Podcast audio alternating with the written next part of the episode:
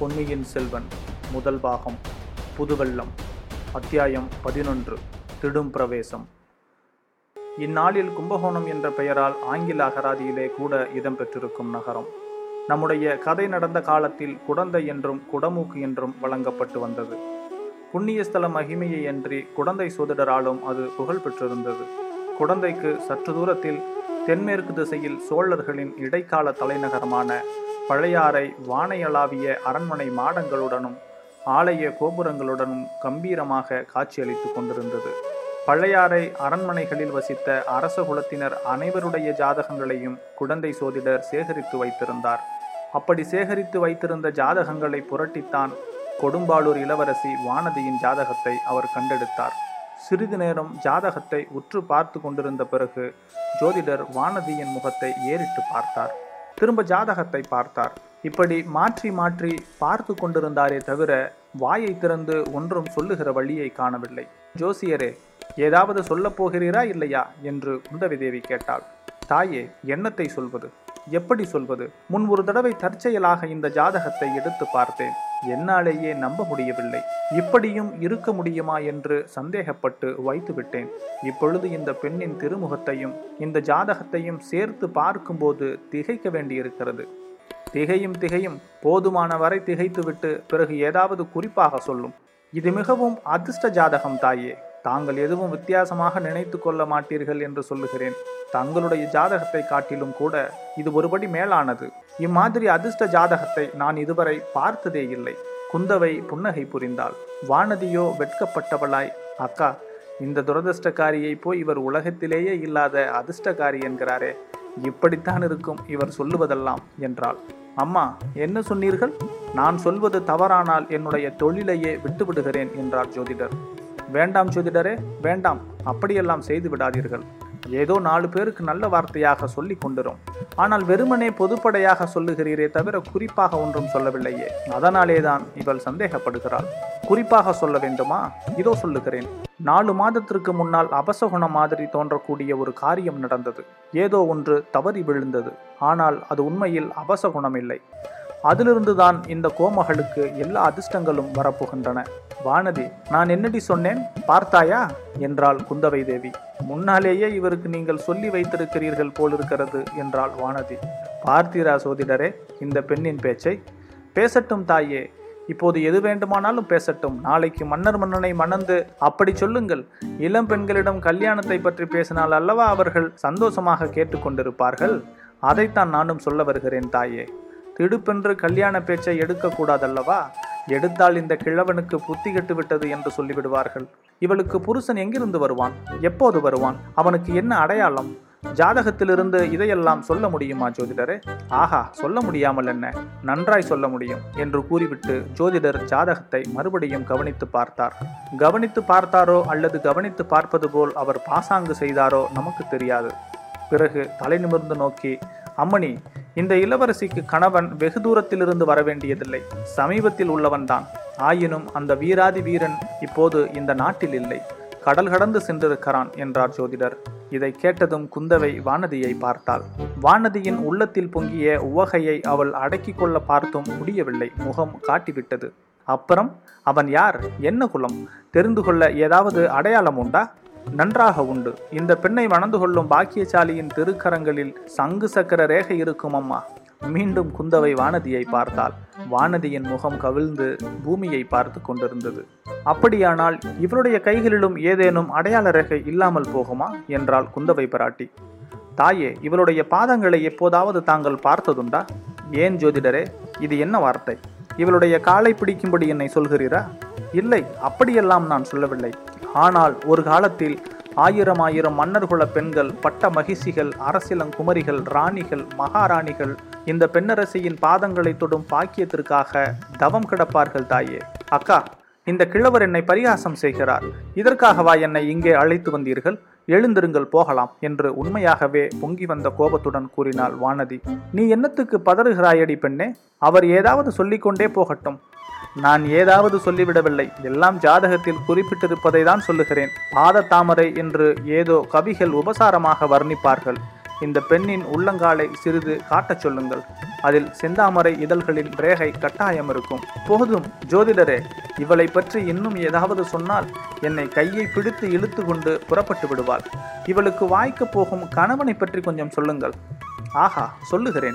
இவளை கரம்பிடிக்கும் பாக்கியவான் வீராதி வீரனாயிருப்பான். நூறு நூறு போர்க்களங்களின் முன்னிலையில் நின்று வாகை மாலை சூடுவான். மன்னாதி மன்னனாயிருப்பான். ஆயிரம் ஆயிரம் அரசர்கள் போற்ற சக்கரவர்த்தியின் சிம்மாசனத்தில் பன்னெடுங்காலம் வீற்றிருப்பான் நீர் சொல்லுவதை நான் நம்பவில்லை. அது எப்படி நடக்க முடியும்? என்று குந்தவை தேவியின் முகத்தில் ஆர்வமும் மகிழ்ச்சியும் ஐயமும் கவலையும் கலந்து தாண்டவமாடின. நானும் நம்பவில்லை. இவர் எதையோ நினைத்து கொண்டு பேசுகிறார். இப்படி சொன்னால் தங்களுக்கு சந்தோஷமாய் இருக்கும் என்று கூறுகிறார் என்றாள் வானதி. இன்று நீங்கள் நம்பாவிட்டால் பாதகமில்லை. ஒரு காலத்தில் நம்புவீர்கள். அப்போது இந்த ஏழை சோதிடனை மறந்து விடாதீர்கள் அக்கா நாம் போகலாமா? என்று மறுபடி கேட்டாள் வானதி. அவளுடைய கரிய விழிகளின் ஓரங்களில் இரு கண்ணீர் துளிகள் எட்டி பார்த்து கொண்டிருந்தன. இன்னும் ஒரே ஒரு விஷயம் சொல்லிவிடுகிறேன். இதை கேட்டுவிட்டு புறப்படுங்கள். இந்த இளவரசியை மணந்து கொள்ளப் போகிற வீரனுக்கு எத்தனை எத்தனையோ அபாயங்களும் கண்டங்களும் ஏற்படும். பகைவர்கள் பலர் உண்டு. ஐயோ! ஆனால் அவ்வளவு அபாயங்களும் கண்டங்களும் முடிவில் பறந்து போகும். பகைவர்கள் படுநாசம் அடைவார்கள் இந்த தேவியை அடையும் நாயகன் எல்லா தடைகளையும் மீறி மகோன்னத பதவியை அடைவான். இதைவிட முக்கியமான செய்தி ஒன்று உண்டு தாயே. நான் வயதானவன் ஆகையால் உள்ளத்தை ஒழியாமல் விட்டுச் சொல்கிறேன். இந்த பெண்ணின் வயிற்றை நீங்கள் ஒரு நாள் பாருங்கள். அதில் ஆளிலையின் ரேகைகள் இல்லாவிட்டால் நான் இந்த ஜோதிட தொழிலையே விட்டுவிடுகிறேன். ஆளிலையின் ரேகையா? என்ன விசேஷம் ஜோதிடரே? ஆளிலையின் மேல் பள்ளி கொண்ட பெருமாள் யார் என்பது தெரியாதா? அந்த மகாவிஷ்ணுவின் அம்சத்துடன் இவள் வயிற்றில் ஒரு பிள்ளை பிறப்பான். இவளுடைய நாயகனுக்காவது பல இடைஞ்சல்கள் தடங்கல்கள் அபாயங்கள் கண்டங்கள் எல்லாம் உண்டு. ஆனால் இந்த பெண்ணின் வயிற்றில் அவதரிக்கப் போகும் குமாரனுக்கு தடங்கள் என்பதே கிடையாது. அவன் நினைத்ததெல்லாம் கைகூடும் எடுத்ததெல்லாம் நிறைவேறும். அவன் தொட்டதெல்லாம் பொன்னாகும் அவன் கால் வைத்த இடமெல்லாம் அவனுடைய ஆட்சிக்கு உள்ளாகும். அவன் கண்ணால் பார்த்த இடமெல்லாம் புலிக்கொடி பறக்கும் தாயே. இவளுடைய குமாரன் நடத்தி செல்லும் சைன்யங்கள் பொன்னி நதியின் புதுவெள்ளத்தை போல் எங்கும் தங்குதடையின்றி செல்லும். ஜெயலட்சுமி அவனுக்கு கைகட்டி நின்று சேவகம் புரிவாள். அவன் பிறந்த நாட்டின் புகழ் மூவுலகும் பரவும். அவன் பிறந்த குலத்தின் கீர்த்தி உலகம் உள்ளளவும் நின்று நிலவும். இவ்வாறு ஜோதிடர் ஆவேசம் வந்தவர் போல் சொல்லி வந்தபோது குந்தவை அவருடைய முகத்தையே பார்த்து கொண்டு அவர் கூறிய வார்த்தைகளை ஒன்று விடாமல் விழுங்கி விடுபவள் போல் கேட்டுக்கொண்டிருந்தாள். அக்கா என்ற தீனமான குரலை கேட்டு திடுக்கிட்டு திரும்பி பார்த்தாள். எனக்கு என்னமோ செய்கிறது. என்று மேலும் தீனமாக கூறினாள் வானதி. திடீரென்று மயங்கி தரையில் சாய்ந்தாள். ஜோசியரே சீக்கிரம் கொஞ்சம் தண்ணீர் கொண்டு வாருங்கள் என்று குந்தவை சொல்லிவிட்டு வானதியை தூக்கி மடியில் போட்டுக்கொண்டாள் ஜோதிடர் தண்ணீர் கொண்டு வந்தார்.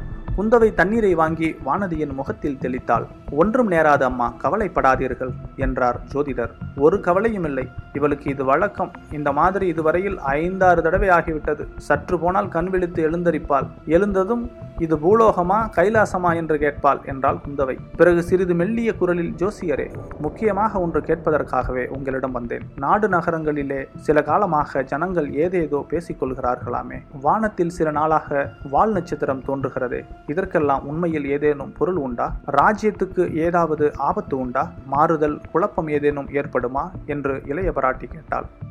தேசங்கள் ராஜ்யங்கள் ராஜாங்க நிகழ்ச்சிகள் இவற்றுக்கெல்லாம் ஜாதகம் கிடையாது ஜோசியமும் சொல்ல முடியாது. நான் பயின்ற வித்தையில் அதெல்லாம் வரவில்லை அம்மா. ஞானிகளும் ரிஷிகளும் மகான்களும் யோகிகளும் ஒருவேளை ஞான திருஷ்டியில் பார்த்து சொல்லலாம். இந்த ஏழைக்கு அந்த சக்தி கிடையாது.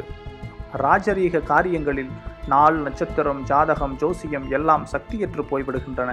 ஜோசியரே மிக சாமர்த்தியமாக பேசுகிறீர்கள். ராஜாங்கத்துக்கு ஜாதகம் பார்க்க வேண்டாம். ஆனால் என் தந்தையை பற்றியும் சகோதரர்களை பற்றியும் பார்த்து சொல்லலாம் அல்லவா? அவர்களுடைய ஜாதகத்தை பார்த்தால் ராஜாங்க ஜாதகத்தை பார்த்தது போல் ஆகிவிடும் அல்லவா?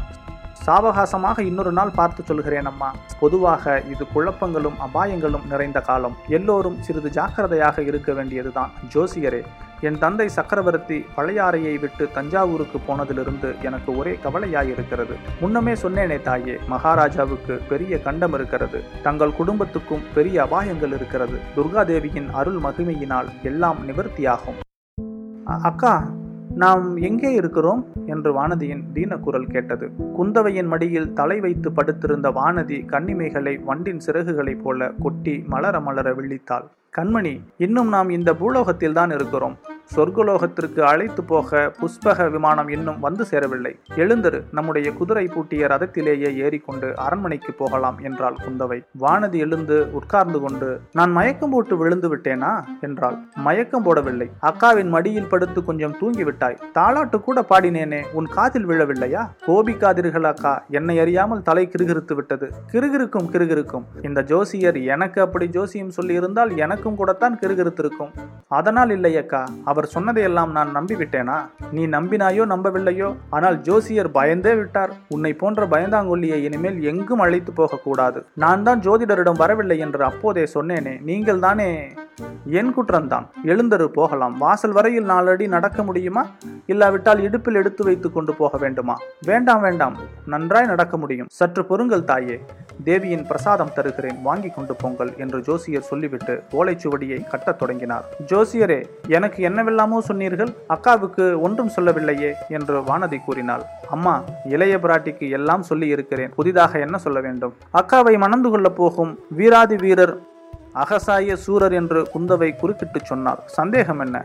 மகா பராக்கிரமசாலியான ராஜகுமாரர் முப்பத்தி ரெண்டு சாமுத்திரிகா லட்சணமும் பொருந்தியவர். புத்தியில் பிரகஸ்பதி வித்தையில் சரஸ்வதி அழகிலே மன்மதன் ஆற்றலில் அர்ஜுனன். இளைய பிராட்டிக்கு ஏற்ற அந்த ஸ்ரீகுமாரரான ராஜகுமாரர் எங்கிருந்து எப்போது வருவார்?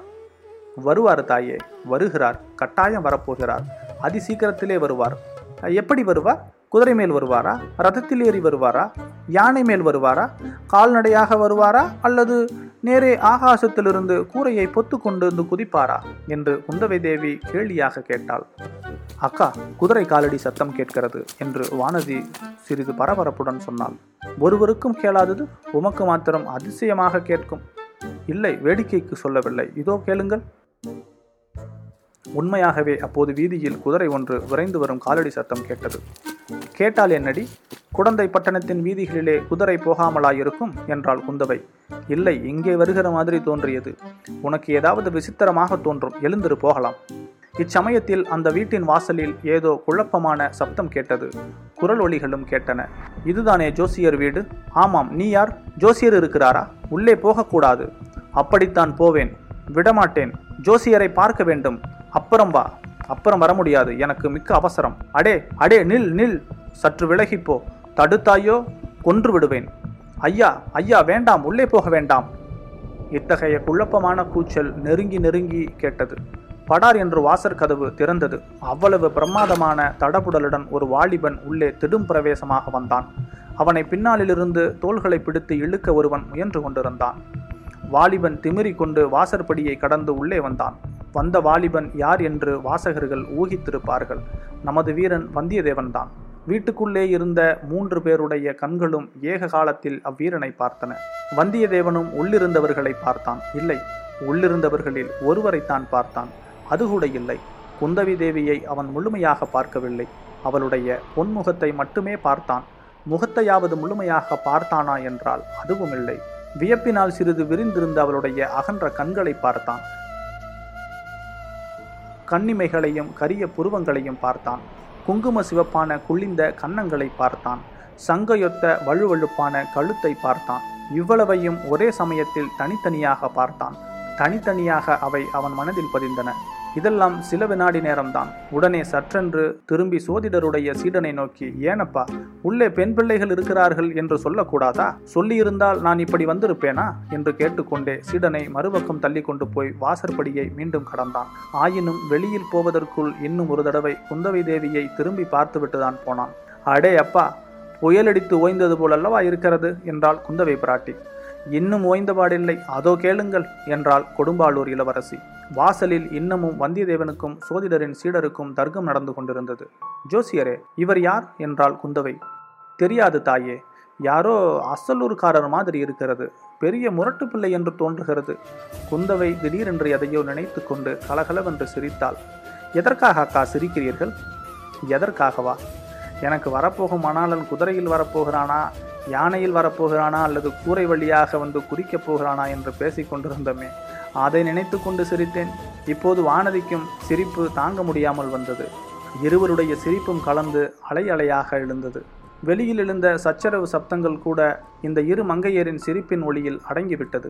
சோதிடர் மௌன சிந்தனையில் ஆழ்ந்தவராய் அரசகுமாரிகள் இருவருக்கும் குங்குமம் கொடுத்தார். பெற்றுக்கொண்டு இருவரும் எழுந்தனர். வீட்டுக்கு வெளியில் சென்றனர். சோதிடரும் கூட வந்தார். வீட்டு வாசலில் சிறிது நேரம் ஒதுங்கி நின்ற வந்தியத்தேவன் பெண்மணிகளை பார்த்ததும் மன்னிக்க வேண்டும். உள்ளே பெண்கள் இருக்கிறார்கள் என்று இந்த புத்திசாலி சொல்லவில்லை. ஆகையினால்தான் அப்படி அவசரமாக வந்துவிட்டேன். அதற்காக மன்னிக்க வேண்டும் என்று உரத்த குரலில் சொன்னான். குந்தவை மலர்ந்த முகத்துடன் குறும்பும் கேலியும் மிடுக்கும் ததும்பிய கண்களினால் வந்தியத்தேவனை ஒரு தடவை ஏறிட்டு பார்த்தாள். ஒரு வார்த்தையும் மறுமொழி சொல்லவில்லை. வானதியை ஒரு கையினால் பிடித்து இழுத்து கொண்டு ரதம் என்ற ஆலமரத்தடியை நோக்கி சென்றாள். குடந்தை நகரத்து பெண்களுக்கு மரியாதையே தெரியாது போலிருக்கிறது. ஏதடா ஒரு மனிதன் வழியே வந்து பேசுகிறானே என்பதற்காகவாவது திரும்பி பார்த்து ஒரு வார்த்தை பதில் சொல்லக்கூடாதா என்று வந்தியத்தேவன் இறைந்து கூறியது அவர்கள் காதில் விழுந்தது. ரதத்தில் குதிரையை பூட்டி சாரதி ஆயத்தமாக நிறுத்தினான். இளவரசிகள் இருவரும் ரதத்தில் ஏறிக்கொண்டதும் ரத சாரதியும் முன்னால் ஏறிக்கொண்டான். ரதம் அரிசலாற்றங்கரையை நோக்கி விரைந்து சென்றது. வந்தியத்தேவன் ரதம் மறையும் வரையில் பார்த்து கொண்டிருந்தான். அத்தியாயம் பதினொன்று முடிவுற்றது.